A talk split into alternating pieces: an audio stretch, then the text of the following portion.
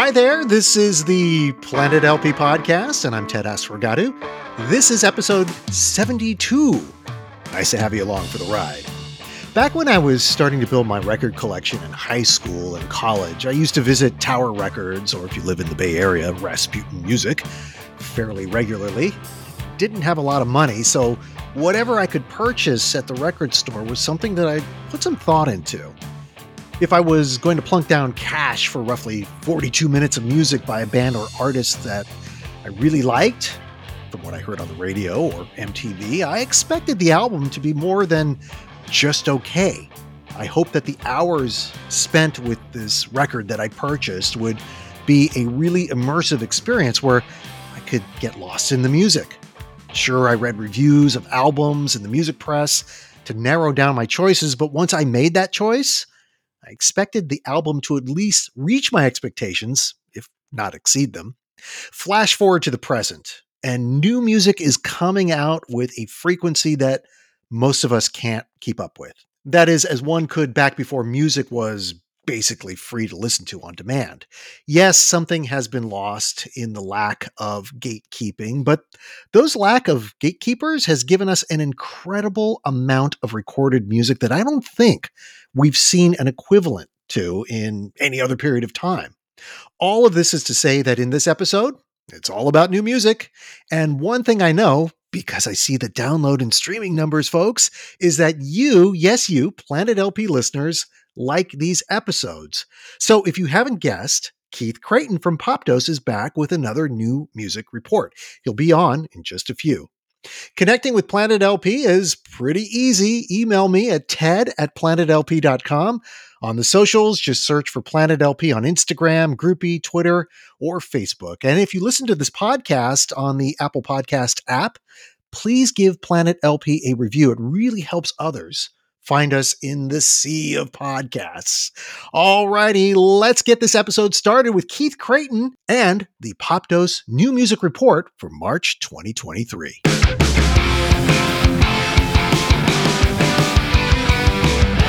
Welcome back to the pod, Keith. Hello, hello. Oh my gosh, I can't believe another month has flown by. It does go by fast, doesn't it?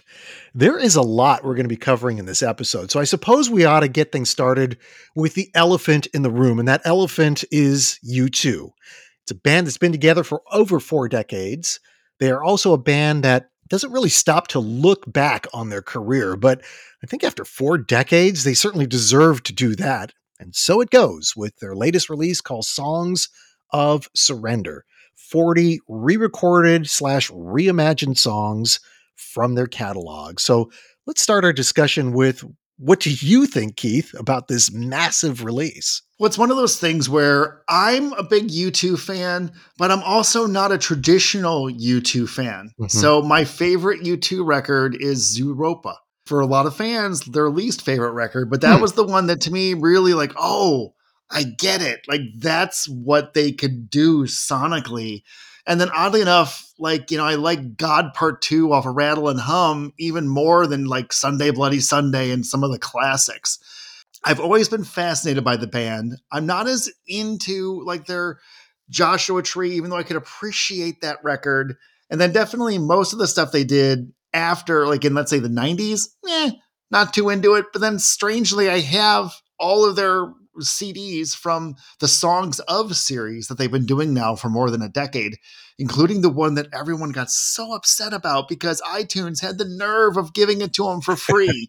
yeah, I remember that. Yeah. You know, I bought that thing on CD because I liked it enough, you know. So it's one of those things where the collector in me wants to get the four disc edition, you know, because it's limited edition. It has the booklet, you know, the liner notes, the whole nine yards, you know, and it won't be around forever. So like the collector of me wants it, but I'm reading the reviews on Amazon and people are like, one star. I want to like poke out my eardrums, you know, hearing U2 kind of like kind of go back to sacred ground. And I know a lot of people have trouble with it, but I'm intrigued. I haven't listened to it that much, but I did last night watch the Disney Plus David Letterman documentary with Edge and Bono.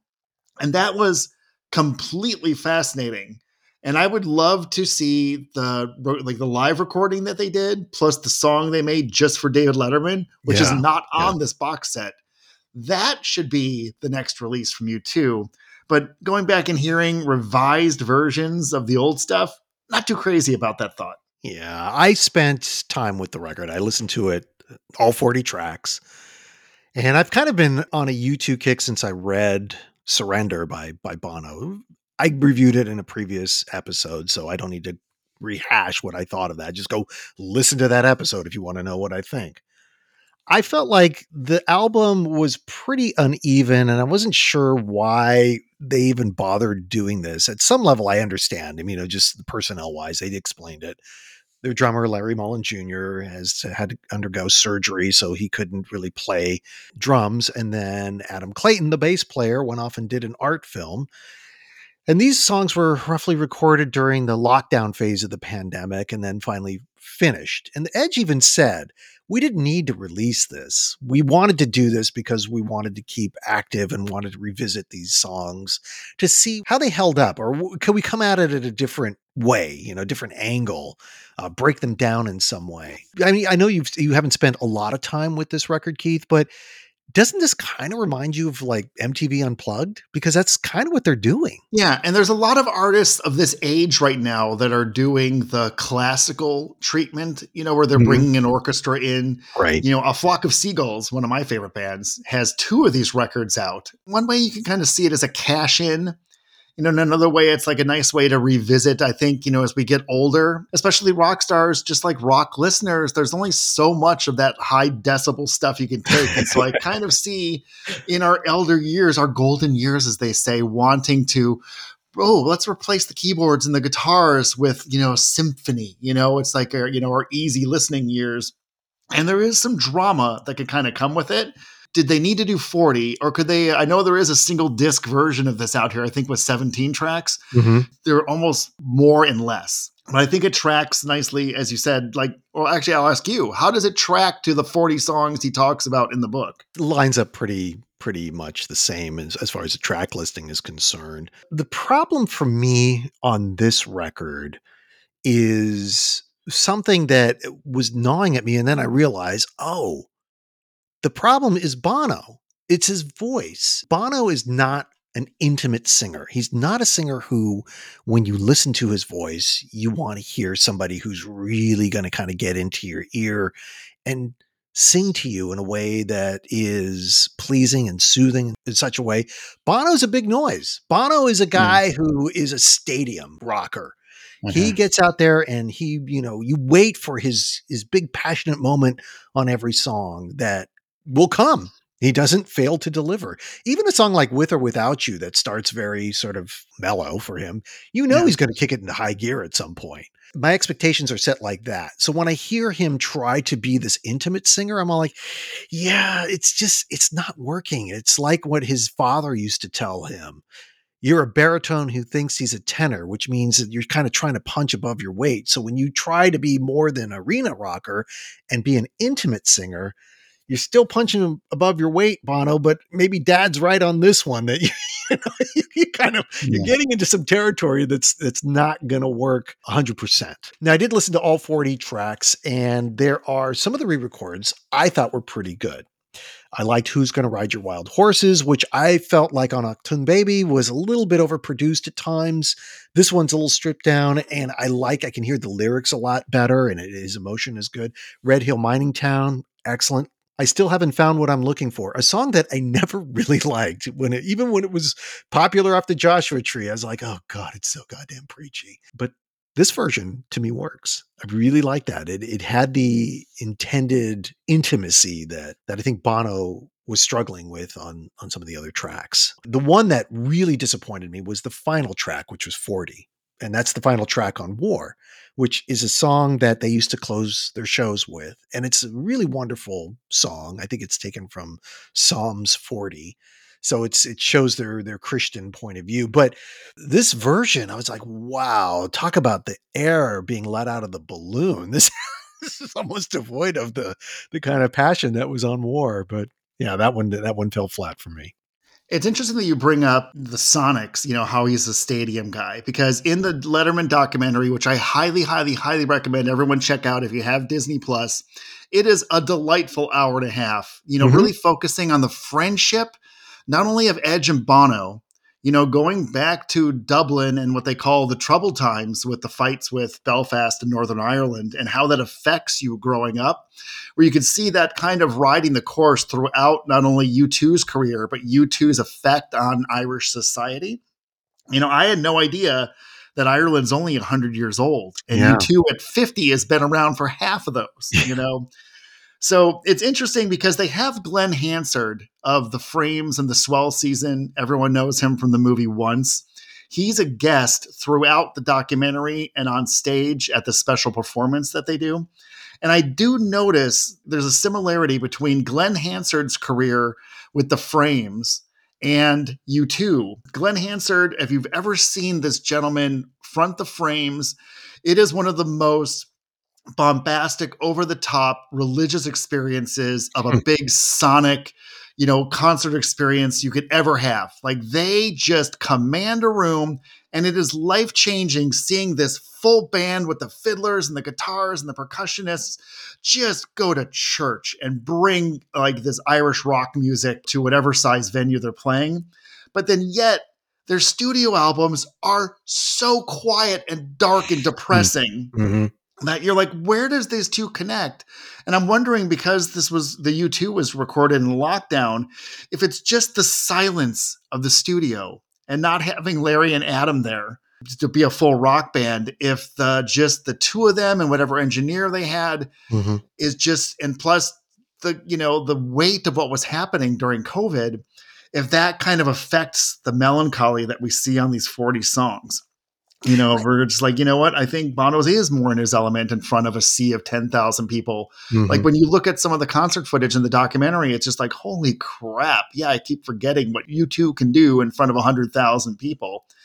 And if anyone thought that Rattle and Hum was a little bit too over the top and preachy and yay, yay, were rock stars, the new documentary with Letterman is the anti that. It is very tongue in cheek, very intimate, very off the cuff, and completely refreshingly fun for a band that's not really associated with fun. Yeah. And so yeah, their mm. their offstage personas come out very very strongly, meaning that they're not the the characters they tend to be on stage. You know, Bono is Bono and the Edge is oh, it's the Edge. But yeah, these are just guys that grew up in yeah. Dublin and happen to be one of the biggest rock bands in the last 40 years. Yeah, and I'm not going to give it away, but one of the best things that you'll get in the documentary is notice how it's Bono and the Edge, and yet Larry and Adam use the regular names. Mm-hmm. They explain the secret why that is, and it is so funny. That's right. You'll find That's it right. in the documentary, but oh my god, you totally get it. Like, oh, the, now that makes the, sense. In the book, in the book, Bono explains that about nicknames, and he was talking about nicknames about his friends and so forth. So how he got his nickname, which they do talk about in the Disney Plus documentary, but in the book he goes into much more detail about some of his friends' nicknames, which are which are pretty funny. So my my takeaway is like, did this album need to be made? And of course, the answer from my point of view is not really. I thought if they were a little bit more savvy, maybe if they had their original manager, Paul McGuinness, he probably would have advised them to keep those songs vaulted and use them in re-release like anniversary re-releases or remasters and then tag on some of the songs that were done off of these songs of surrender sessions as just uh, you know an extra for the fans. So that would keep you know keep the money machine going and that's part of U2 i mean they're they're playing the freaking sphere in in Las Vegas and I don't know how much tickets are going to be but they ain't going to be cheap. Yeah. So, you know, with his residency, one of the things that Bono did say in his book is that U2 was about two things. One was about doing good works because they really are devoted uh, devout Christians except for Adam Clayton. He was, I don't think he was very much about that whole thing. He wanted just to be a rock star. And the second was to make money.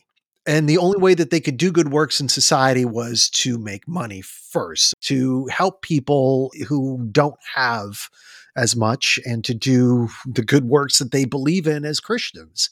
They're never going to turn down a really high paying gig. And I think that Bono and The Edge know that they have to get out there and really hawk this Songs of Surrender as something to buy and be a big noise and be dominant in the media ecosphere because in order to move that record they have to promote it like crazy because the tour that they're going to do well it's not a tour but the residency they're going to do in las vegas they're probably going to do some hits obviously but they're going to just be playing achtung baby. That's really what it's about. It's their mm-hmm. you know that's the album that they're going to be spotlighting for the whole thing. So that's that's my takeaway from it keith and i just feel like it was an interesting experiment but one that just didn't need to be released at this scale yeah, we're going to talk l- later on when we get into some of the other albums about a lot of side hustles where there are people yeah. that have their their day job bands, but then these are the side hustles that they're doing, and maybe that makes more sense as we wrap up our U2 talk. Is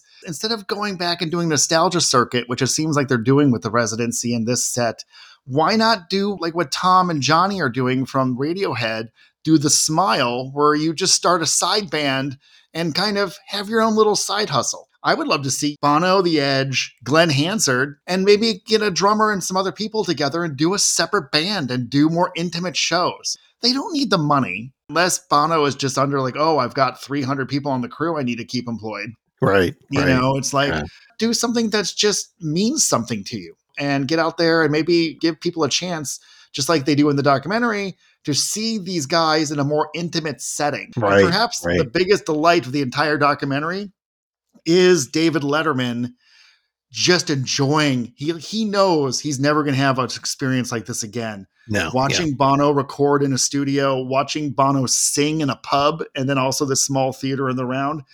Letterman was every single fan enjoying that moment. And so when the camera is on Letterman enjoying and processing this experience, to me, it was just a complete pleasure. For a comedian and a talk show host who's known for his acerbic wit and kind of detachment sometimes, and you know, he really pioneered that breaking of the fourth wall and and kind of winking at the audience and deflating anybody who's trying to do a bit in front of him.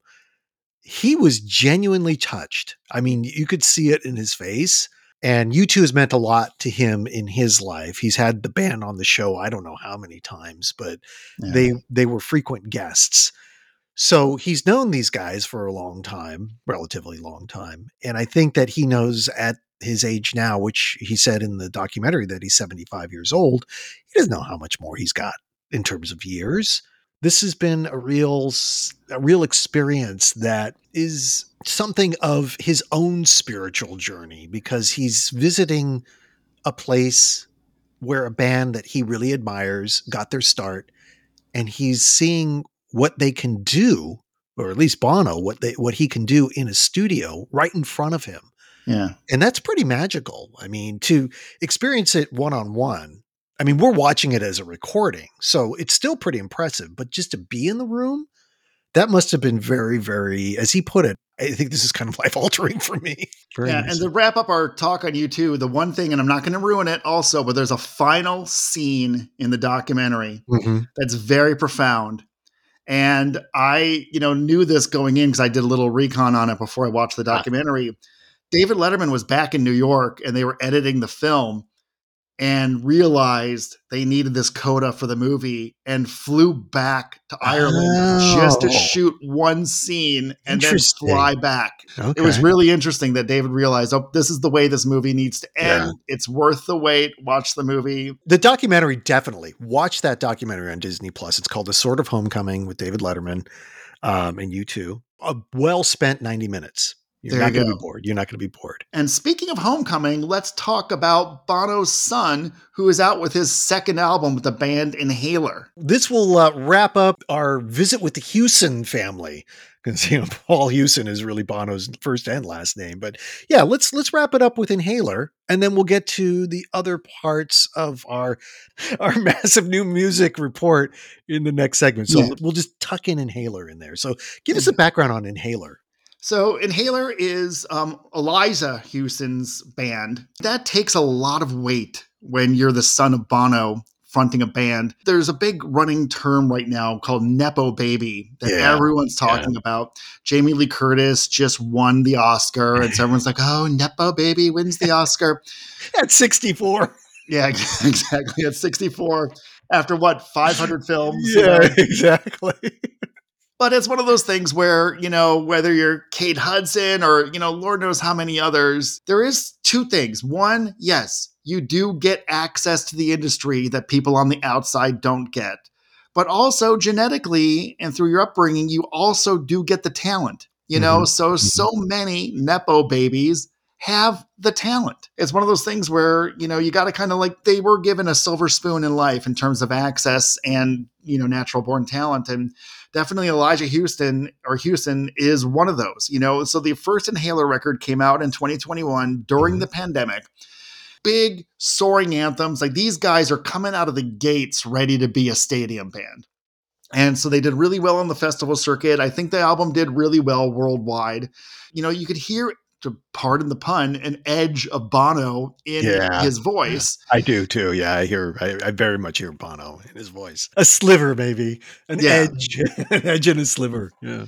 There you go. So, but the thing is, on Cuts and Bruises, definitely sounds much more like a U2 record than the first album did.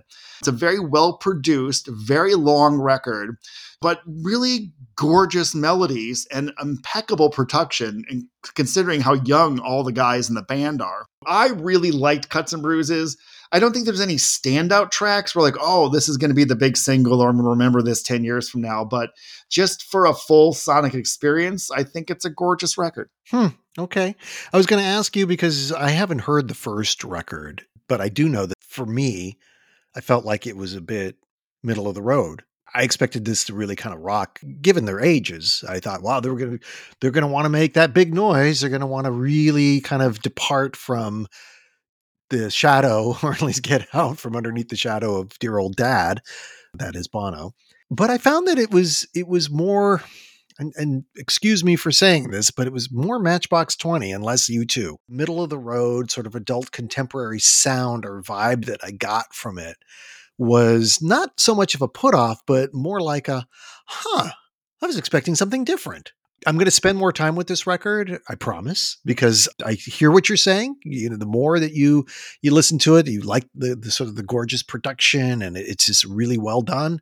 I haven't given it a lot of time, but my first takeaway is that that I was just a little bit like a bit stunned by how middle of the road it was. So. Yeah, and to get back to your intro at the beginning of this episode, you know, mm-hmm. when you buy a record, kind of have this commitment. You kind of get married, you know, yeah, where yeah. if you're streaming, if you don't ha- if you don't connect with it the first time, you never go back to it. And the good thing yes. is I own this yeah. on CD, and so the thing is I've been listening to it very often. And then, it, yeah, a lot of times records reveal more and more as you kind of go. So we'll see. I'm like three spins into this one right now, and so it is definitely a safer one. Bands, especially at their level, you know, the sophomore slump is mm-hmm, the one mm-hmm. where the first album hits, you tour the crap out of it. There's a lot of pressure from the label to get the second one done. The first album, you have your entire life to prepare for. So, but that's Cuts and Bruises. I highly recommend checking it out. Inhaler right now is hitting on all fronts for me.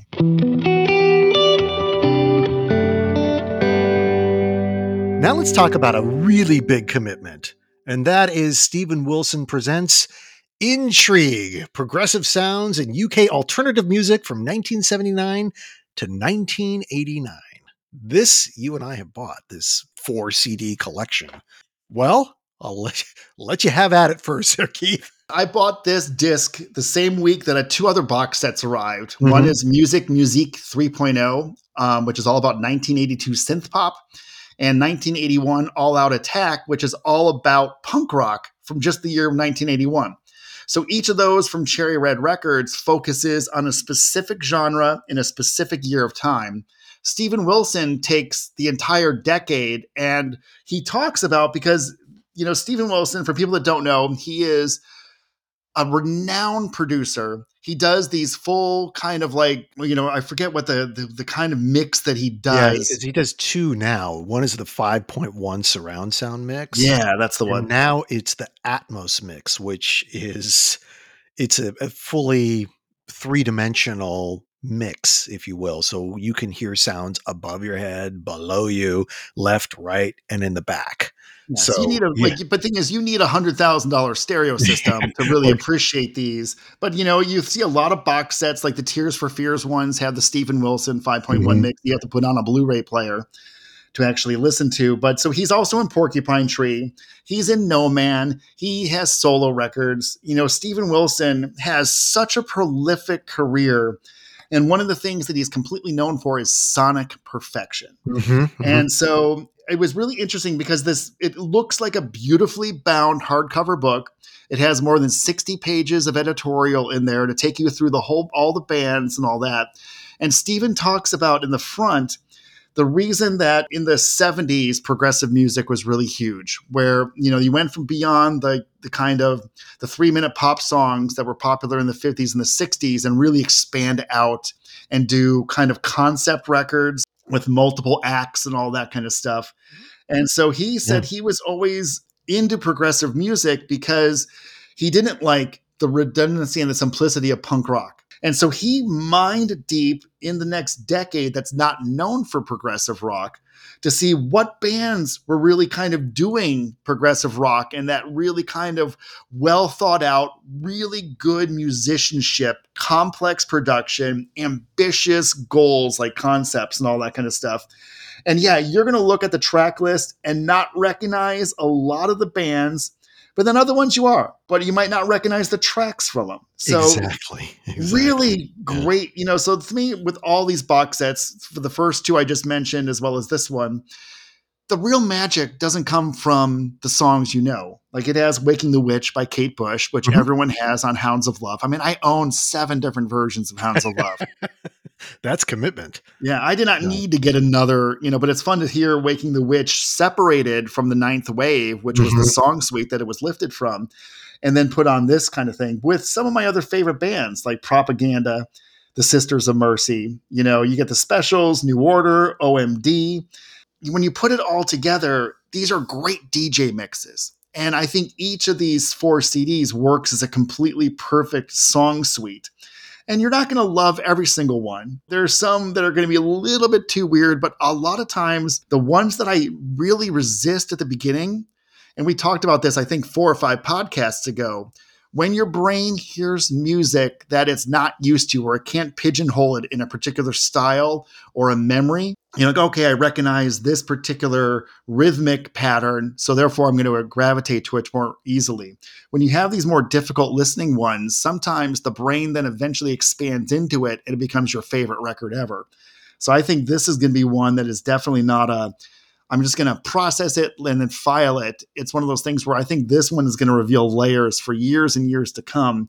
And then the 60 pages of editorial are really fascinating, really well written. So you get like a deep dive into each of these bands because for every Thomas Dolby on there, there's a crispy ambulance. And there's some interesting stuff there. And I love the fact that in the Sisters of Mercy piece, where they put on this corrosion, they talk about working with Jim Steinman and how they intentionally went bombastic and over the top because Sisters of Mercy was a goth underground band and there is a great quote from the late Jim Steinman in the book saying, Why do you always go so over the top? And Jim Steinman said, Well, if you don't go over the top, you'll never see what's on the other side. Yeah. And to me, that describes the entire box, you know? So the intrigue box is summed up in that statement. It is very over the top. It's very deep. It's a very complex listen. But if you really want to take that journey, it's like taking a PhD course in progressive rock. It is. I have a clip from Steven Wilson talking about this box set that he curated and specifically about the inclusion of Kate Bush. Managed to get Kate Bush on the set as well. That was a real win. Wasn't expecting that. But to me, in a way, the set wouldn't have been complete without someone like Kate Bush because she was completely about taking the kind of conceptual rock, progressive rock, art rock spirit into a whole new place in the 80s, particularly with her albums like The Dreaming and Hounds of Love. So was very, very happy when she said yes. And I was really pleased actually that so many people did say yes um, to this. And I think they, they kind of responded well to the idea and the concept. It wasn't just another sort of thrown together um, compilation. It's a very, I, I like to think it's a very well thought out very strong kind of you know idea behind this compilation. It is. He really gave this some thought, and he put some super deep tracks in that I to this day I'm wondering like where was this ever released? Like how could you get this record back in the 80s? I'm thinking specifically about this band called In Camera. It's on disc 1 and he puts on this 11 minute instrumental called The Fatal Day and it just goes on and on and on. I'm not sure if it's exactly an instrumental, but I just remember I'm listening to this and I had it on while I was doing some housework, and a thought came to my mind. I said, if you played this back in the 80s or put this on a mixtape, you could just label it songs you'll never get laid to. you just won't. there you go. When you do a compilation like this, you have roughly 60 songs that were all recorded in different studios using different mics, different rooms. They all sound different. But whoever has to master this, whoever has to get this sequenced and mastered and make sure that it sounds consistent throughout the entire listening experience, that is a real technical challenge. This was mastered by a guy named Phil Kinrade at AIR Mastering. And Waking the Witch by Kate Bush, I, I have to say, that you have seven versions of Hounds of Love. I have probably two. And one of the things that always kind of vexed me about the record is the mastering. I felt like there's so much going on on this record that it should have a fuller sound and a cleaner sound. There's a lot of compression in the mix on the original and even some of the remasters. But this version, if you will, this remastered version or mastered version is so clean so well done, so balanced that when I listen to it, I'm like, hire this guy to do another remaster of Hounds of Love and even The Dreaming because he will bring out sonics that are kind of buried within the original production. So was very pleased by that. And I'm going to give this more time. Obviously, four CDs is a lot to digest. It's going to take months, if not over a year, to kind of fully get into this. Here's something that, like I said in my intro, I plunked down my money just like you did to buy the physical copy. So I'm married to this now. These four discs and I now have a relationship with each other. It's not going to be just streamed. I don't even know if this is available to be streamed but highly recommended as well. You will definitely hear a side of the 80s that you probably have never heard before. If all you think of the 80s is like the pop stuff that got passed off as new wave, Culture Club and Duran Duran and Spandau Ballet and, and, and bands like that, that, ended up on the top 40, but they were put under the uh, moniker of new wave. This is progressive rock with a very new wave twist, if you will. I, I recommend getting this if you're uh, looking for an adventure in music. Get intrigue. You'll be yeah. Intrigued. And the thing is, you know, everyone talks about, well, streaming is now 85% of the market. Right. And here is an experience you're not going to get on streaming. Mm-hmm. One, you're not going to get the 60 pages of editorial or right. the just the nicest of having this gorgeous hardbound book with photographs and everything else. You're also not going to get the sonic experience of the CD, which you're also not going to get if you bought it on vinyl, because in vinyl, every couple of tracks, you're going to have to flip the record. Where on the CD, you get the full sonic experience, and Steven Wilson really mixes to the benefit of the CD because there are plenty of crappy sounding CDs out there with oh yeah. either they're brick walled or they're just too compressed or the source material if they're burning from an MP3 or something a compressed file it's going to sound like shit. You know remember we talked about the Gogol Bordello record the last one. Right it's one of the worst sounding records in my collection even though one of their earlier records is one of the best sounding records of my collection. You know same thing with music musique you know 3.0 because that's on Cherry Red. Steven Wilson is on Edsel. And these two labels, plus Rhino in America, you know, are really doing, especially for the CD genre, just world class box sets. Music Musique, which focuses on synth pop, now is nine discs in. Wow. Three discs per year 80, 81, and 82 so far. And they're going to keep going. They have two more release planned. Look at the track list for the ones you know just to kind of get a reference point. But the real gems are going to be the songs and the bands you've never heard of. Mm-hmm. You know, mm-hmm. because we kind of think, oh, the 80s are over. We know it, we've done it. You can go back to the 80s sound, but there is so much music from the 80s that has yet to be really fully discovered and Cherry Red and Edsel are mining these deeply.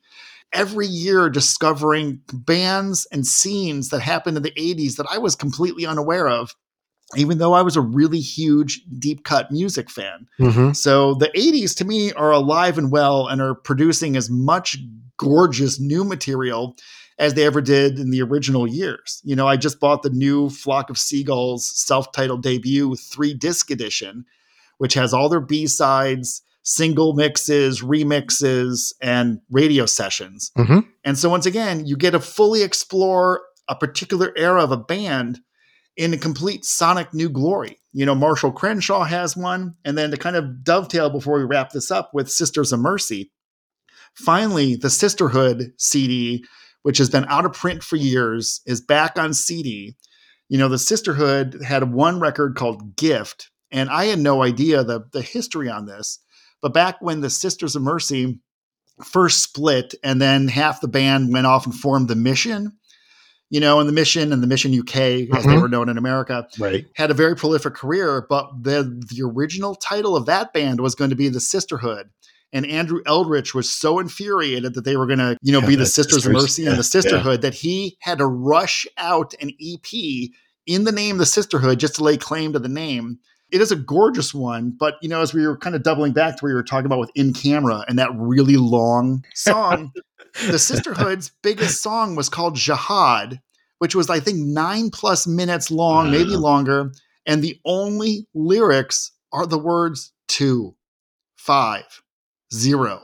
Wow. That's it, over and over mean? and over again, but with the most ridiculously over the top Middle Eastern hook. You know, it's a goth dance masterpiece, and I can't get enough of it. What Check does it two out. mean? I have no idea really- but it's just literally imagine every different way to sing. So it's like the dead, the haunting dead female Mhm. vocal. Two, five, zero, zero. Yeah. You know, the chorus or the you know the hook kicks in. It is ridiculously I over the top. I know, but hear this. yeah, I have to check hear it out and get it because the thing is, every decade or so they put it out on CD and then it's out of print again for another decade. So get Gift by the Sisterhood while you can, and I highly recommend that. You know, the two new ones, the Marshall Crenshaw remix, uh, an expanded edition of his debut album, and then the same thing with the Flock of Seagulls. So lots to go back to in the '80s that decade. Okay, so let's get into our current decade, as it were, and some of the new releases that are that are out and are pinging on your radar. We're not going to rush too quickly into the now. All We're going to talk about the 90s and side hustles. Two new ones that just came out. There's the Gorillaz Cracker Island. Can't even call it a side hustle anymore for Damon Albarn from Blur because they, they, they've had so many albums out now. But it's one of those things where Stevie Nicks is on the new one, Cracker Island. They have just kind of come full circle from being this kind of like edgy avant-garde pop band that was kind of like the, you know, a weird alter ego of Blur to now just being a completely stadium headlining pop band. And so Cracker Island, I think, is a very rewarding, you know, record in the mainstream pop sound.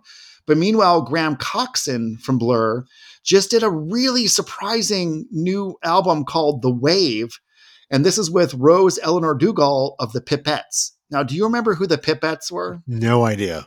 I love them. They were a one hit wonder, kind of a one hit album wonder because they had several big singles, but they were a very contrived girl group created Okay. by a guy named Monster Bobby of the cassettes. This guy was like, oh, let's bring back that girl group of the Phil Spector era. You know, Okay. so these Uh-huh. girls were all very hip. They wore polka dot dresses, the glasses, the hairdo, all out of the 1950s.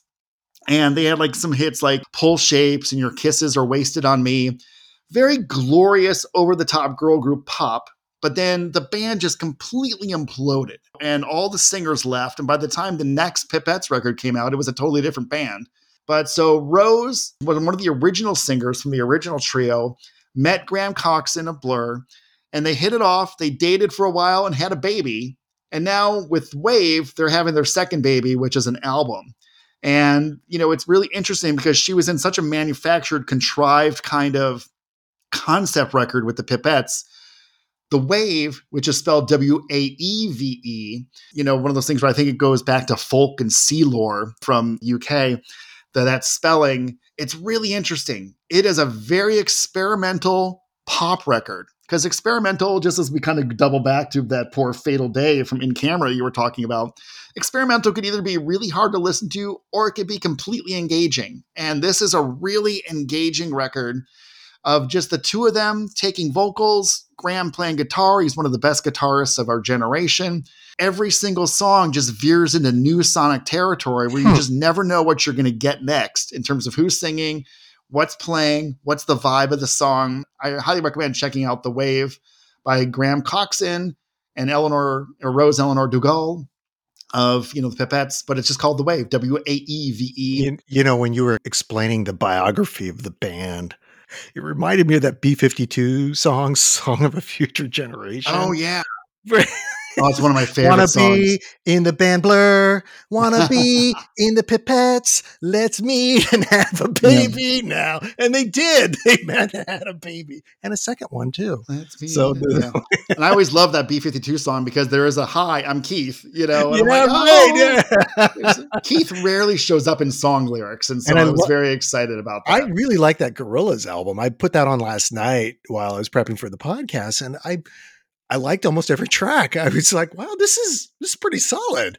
I'm going to come back to this one. I might just even buy this one on CD as well. Yeah, I did listen to the I did listen to the Waeve, and I was in the car driving around. I had to turn it off. I thought this is something that actually deserves a little bit more attention than just driving around in traffic. It's not quite not quite the driving tune, I don't think, or driving CD or or uh, album. With Gorillaz, you do get Jamie's illustrations on all the album art and it's one of those things where I'm like, oh, I should own these. And so I actually spent the last month buying all of the Gorillaz albums, including the Japanese editions for all the bonus tracks and stuff like that. And so I'm kind of looking forward to spending the rest of my 2023 really kind of getting to know Gorillaz instead of just paying attention to the singles. So right, but yeah, it was interesting to hear Stevie Nicks on on the album. It was just it was it was a bit of a surprise. It was like, oh, Stevie Nicks wow, she's showing up in a weird way, but uh, that's fine. Yeah, if she wants to be on Gorillaz, that's cool. And I thought we would wrap up this particular segment with another side hustle. And this is an interesting one because I really wasn't familiar with the day job, and that is the Supersuckers. You know, I, I kind of know of the band, I get their scene and all that kind of stuff, but man, I loved the concept when I heard of Metal Marty's greatest hits. And so this is like one of those TV things, right? Yeah. So it yeah. looks like and it's packaged as a K-tel record. Oh, you know, oh, so they okay. do it makes it look just like a vintage K-tel record. It's the guitarist in the Supersuckers, and he just puts out the sleaziest barroom rock you've ever heard. it is ridiculous. It's over the top, swagger and attitude and shit tons of whiskey, and it is just a really fun record not much else to say to it. You know, once in a while, like Andrew WK's, you know, I Get Wet, there's just, a, you know, which is, you know, had Party Hard was the big single from that. Sometimes you just need a party record, and this is what it is. The companion disc to Freedom Rock, I would say. You just get Freedom Rock and Metal Marty's greatest hits. Alternate them at your next party. Might be fun. And yeah. kid you not, I just bought Freedom Rock. It Did was in a used CD bin, and I'm like, oh my God, is that Freedom Rock? yeah, man. Turn it up, man. Yeah. I had to own it. So for four bucks, I got the two disc version saved, you know, I think it was 1999 in oh 80s money back in the day when you had to buy it off the TV. So right. yeah. I just want to hear those two guys. Is that Freedom Rock, man?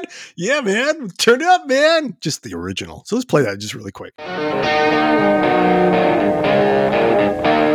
Hey, man, is that Freedom Rock? Yeah, man. well, turn it up, man. Ah, um, it, it still about- sounds to me like Tommy Chong, you know, who's back on that 90s show haven't even aged a day since that 80s show or hasn't even really aged a day since that 70s you know? Right. In the real 70s you know? So it's like it always reminds me of tommy chong. So oh yeah. freedom okay. rock man. Freedom rock. Okay.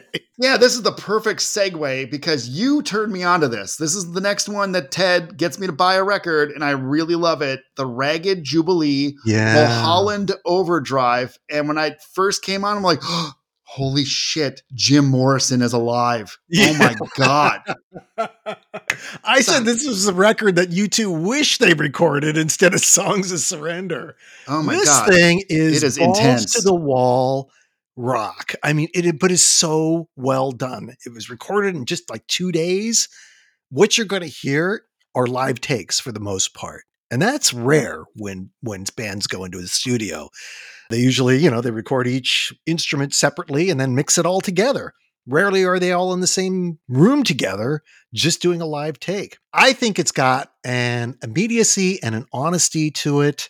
My assessment of it, I said the band isn't taking any direction from a producer to, all right, we really got to rock this shit up, guys. All right, right. Instead, it sounds like the producer, it's this guy named Rob Campanella, who's noted from band the Brian Jonestown Massacre. He heard their demos and said, yeah, let's capture your live sound in the studio. Absolutely no production sweetening is going to make you sound any better. So just listen to the lead track. It's called Placebo by the Ragged Jubilee. I think you're going to be hooked if you like rock music. Yeah, because it goes back to what we were talking about earlier with the frames and with U2's latest record. You know, sometimes the quiet of the studio is just so depressing and alienating that you get these really just somber records. Mm-hmm. And so it's great to see them just ram the whole freaking band into a studio and just rock this shit out and not mm-hmm. overthink it because as I, this thing was on, I'm like, oh my God, this is such an intense and immediate, euphoric record. Like this could have been released in 1968. You know, absolutely, yeah. Here's the only thing, and this is from between me and the label. Okay. You know, they signed to this label, and they're like, yeah, yeah. They put out the press release last fall that they signed to Ragged Jubilee. They didn't put this damn record out on vinyl or CD. It's only streaming. Mm-hmm. I had to buy it on hdtracks.com and I don't have any kind of, you know, affiliate relationship with them, but they have a current 25% off, you know, so I got the lossless files for 10 bucks. Okay, wow, that's worth that's, it, you know, so I'm going to burn is, that yeah. to a CDR and just crank the crap out of it. But oh my go. god, come on, put this record out. Teenagers are not going to buy this older guys like me that are rock fans are going to buy it. Mm-hmm. Give me a mm-hmm. damn CD. You know, I'll still buy it again if they put it out on CD. But you know, in the meantime, I've got the lossless. It's going to sound great on my Harman Kardon, and so, but really, really recommend Mulholland Overdrive. Yeah, by the Ragged Jubilee. Every one of these new music reports that we do, it's always an expanded edition, and I don't think I've heard anybody complain about it. So let's just keep going. Okay, cool. So here's I'm just gonna quick hit for a, a, bunch of my favorite records from last year. Just came out with expanded editions. You know, so I already bought the first record, and now I've bought the whole record again. And for a minute, I got my panties in a bunch, thinking, why do I have to buy the record again when I already bought the first one just to get four extra tracks? And then it hit me in the 90s and in the 80s.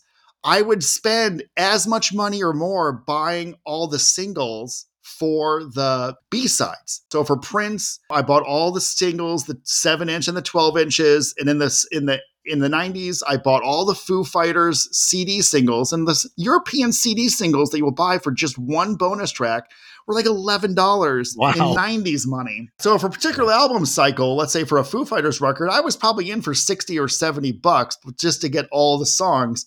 So I think it's actually very convenient that they just give a one time expanded edition that you could buy digital or on CD in the case of Fletcher. But like Flogging Molly, Sabrina Carpenter, Meghan Trainor, and Fletcher all this month came out with their deluxe editions. Fletcher, who was one of my favorite pop artists of last year, and she's touring Europe and she's touring the States, LGBTQ, mm-hmm. you know, but her songs of heartache you know, including Becky's So Hot, which is yeah. all about realizing your ex has now got an even hotter new girlfriend. You know, I just like really that song that that ended up on our our best of 2022, I believe. Yeah, so yeah. she's expanded that. Hers came out on CD. I now own two CDs by Fletcher. The rest I went and bought digitally and stuff. Flogging Molly actually has a new song and then a couple of live cuts because Anthem, their last album, was one of their best of their career. And I really, really, really love Sabrina Carpenter. She's kind of of that Disney princess, mm-hmm. you know, kind of genre, but her emails I can't send, and now the new record is emails I can't send forward. It kind of puts four more tracks on top of what was already a perfect record. Of course, love Meghan Trainor. You know, she's got a new deluxe edition out. So highly recommend going back. And if you're streaming, you got no skin in the game. Just check yeah. out those bonus songs. Okay, okay, now the next segment I want to talk about are two artists that are kind of at each ends of their career, but have new records out that are well worth checking out. Okay. One is Amelia by Mimi Webb, and the other one is Valley of the Dolls by Brix Smith. We'll talk about Mimi Webb first. She was born in the year 2000, you know, which is just wow. ridiculous. but she, I, the way I kind of have to, if I had to give her the elevator speech, it's like imagine Adele having fun. Hey, that's a good point. I mean, Adele's a great singer, but oftentimes it doesn't seem like she's having that much fun. Yeah, it's just like Yeah. two, oh my God, the big emotive weeper. You know, like SNL has that perfect Adele skit, you know, where everyone yeah. around the Thanksgiving Yeah. table is Yeah. emo- over emoting to Adele. Well, um, Mimi Webb, this is she had a really big hit debut EP, and now this is her debut album. Amelia is basically a nod to her actual name. And so she just has that gorgeous voice, like just the kind of soulful voice Mhm. from a white artist that Britain just does really well in minting. Gorgeous voice, very standard Very. pop songs. Almost every song on this record is a breakup song. So if you need to have a good weep and have someone, you know, hug it out because you've broken up with someone, this is the record. We're still reeling from the loss of Amy Winehouse. It's great to see artists like Amelia Webb and Celeste kind of rise up through the ranks in British music to kind of run with it. You know, you can still have that soulful voice, and hopefully she has a long and prosperous career ahead of her. Which brings me to Brix Smith. Speaking of long and prosperous careers, have you heard of The Fall, avant garde British band? I want to say yes, but it doesn't come to my mind because, again, like I said in my intro, we we live in an age where there's just so much music coming at us, and I, I think I may have heard this band, but I am not entirely certain. I can't say with 100 percent certainty. Yeah, it's one of those things where they're, you know, the avant garde post punk band, The Fall, ran for many, many, many, many years until Marky Smith's untimely passing a couple years ago. Brix Smith was noted for kind of taking The Fall in a very pop direction, so much so that they note that they refer to The Fall's career as the pre Brix, the Brix, and the post Brix sections. And so hmm. it turns out Brix Smith is from America. Oh, and so she right. met, you know, Marky Smith at a show at Chicago at Metro, one of the greatest venues of all time. And so she wound up moving to the UK, joining the band and marrying him, where she stayed married for a decade. So she kind of looks like Wendy James of Transvision Vamp. You know, she's got the beautiful blonde hair, and she kind of sings in that really kind of edgy style that, in, in a way, like Le Tigre, Transvision Vamp, that kind Mhm, of stuff. mhm. And so she put out her first kind of real solo record, The Valley of the Dolls. It has guest turns on it from Susanna Hoffs of the Bangles Wow. because it turns out Brix and Susanna toured together in the 80s. And the same thing with Really? Siobhan Fahey from, and I hope I said that right, from Yeah, sure. Bananarama. Yeah. sure. Okay, so I'm like, okay, she got Bananarama and the Bangles on her record. I want to check it out. And I was also particularly interested in buying the CD and supporting the artist because remember, like I think it was on the last episode, we just talked about the Shania Twain record. Mhm. Yeah. And All right. You know, really Shania- like it. yeah, Shania is always going to sell out stadiums. You don't have to worry about Shania making a nice living for herself. But I was shocked that her album, Queen of Me, has already dropped off the Billboard 200. Really? It's already gone, and it's only been a couple of weeks. And I think, Whoops. and then you look at, you know, Fleetwood Mac Rumors is still outselling it in terms of this is where we are. You know, especially with classic rock doing really well on streaming. When you look at the Billboard 200, you'd think you're looking at the Billboard 200 from 1986.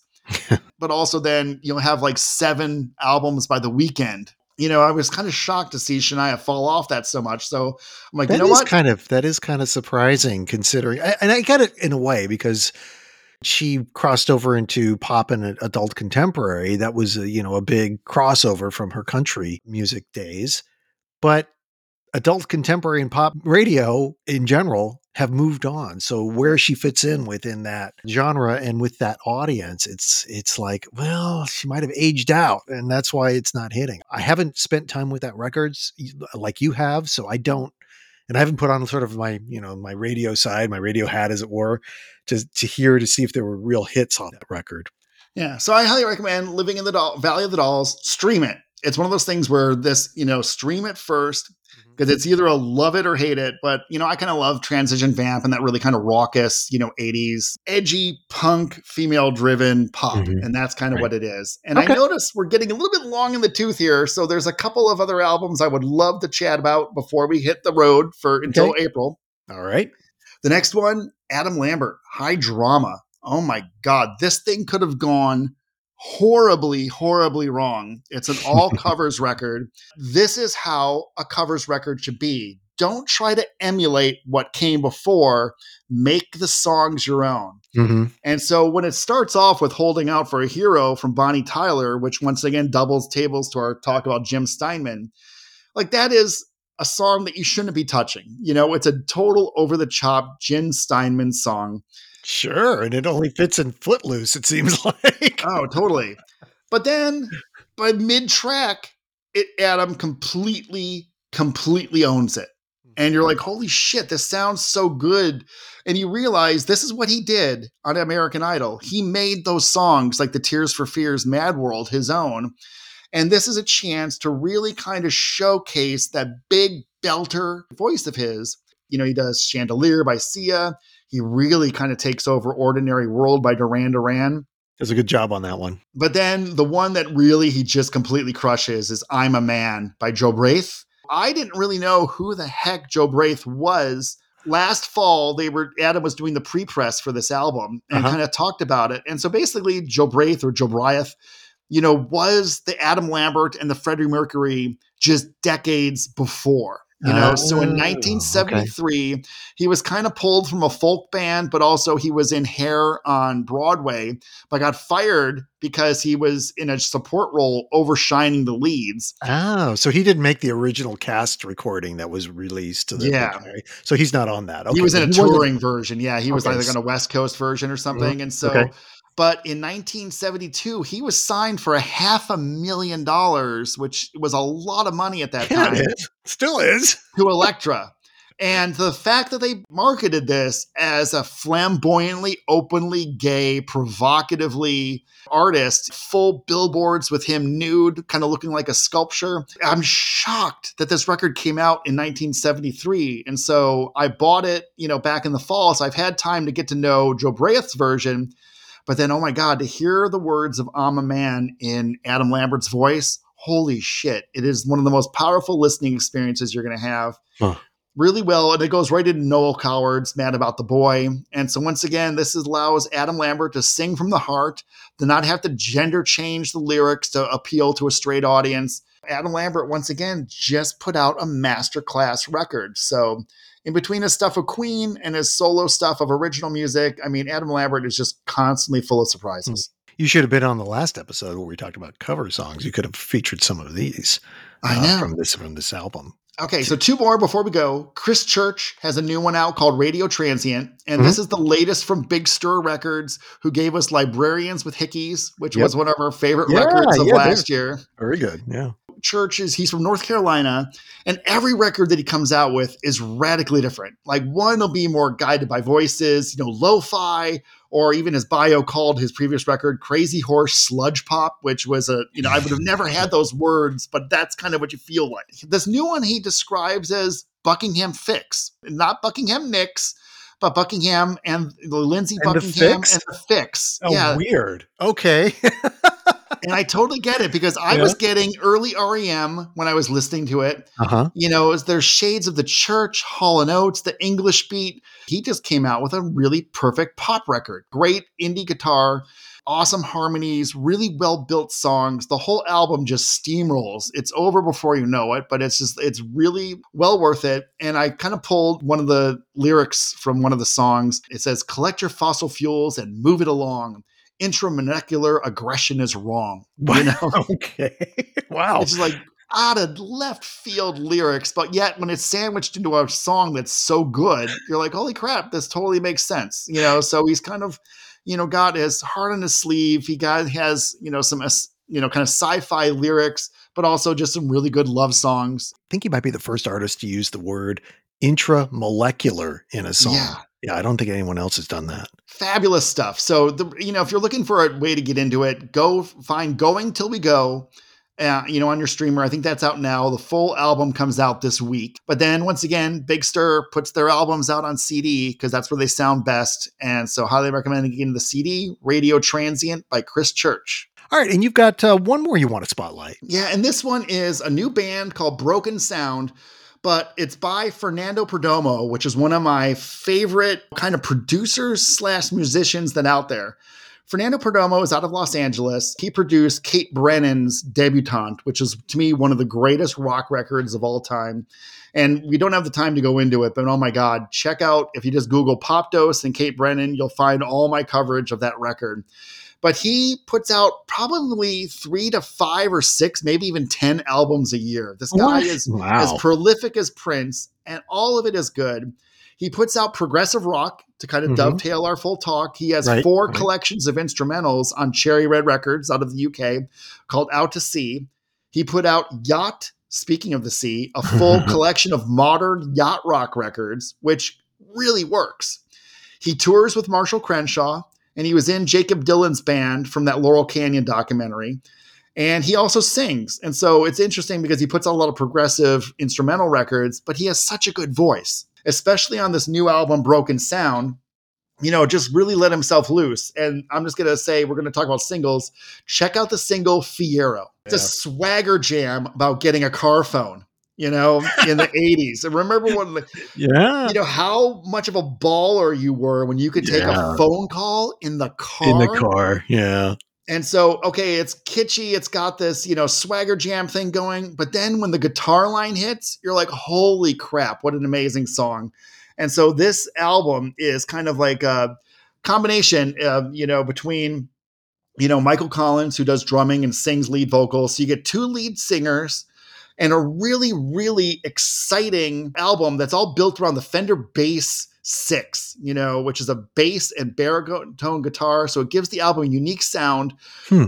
Amazing, amazing 12 song cycle. Comes out also at the end of the month. Really highly recommend checking out Broken Sound by Fernando Perdomo. But that's the Broken Sound is the name of the record and the name of the band. Highly recommend Fiero. Oh my God, that song will change your life. I've got three singles that I want to highlight before we close out this edition of the Popdose New Music Report for March 2023. The first band is from Los Angeles. They are called Bad Hombres, and they have a song called TJ Nights. It's a very throwback sound, and we've talked a lot about the 80s. Well, this is definitely mid 80s alt rock in terms of the way the guitar, the bass, the drums all work together. It has that tone to it. These guys have a sound that really align with my taste. It's very angular sounding guitars, great bottom end on the bass and drums. I dig this song. I really do. Uh, I feel like it's um, one of those records that could easily get played on alternative rock radio today. Peter Gabriel's Playing for Time every 28 days at the full moon. Peter Gabriel is releasing a song from his upcoming release called I O. It's kind of I slash O. It's a very intimate song, not heavy on the production.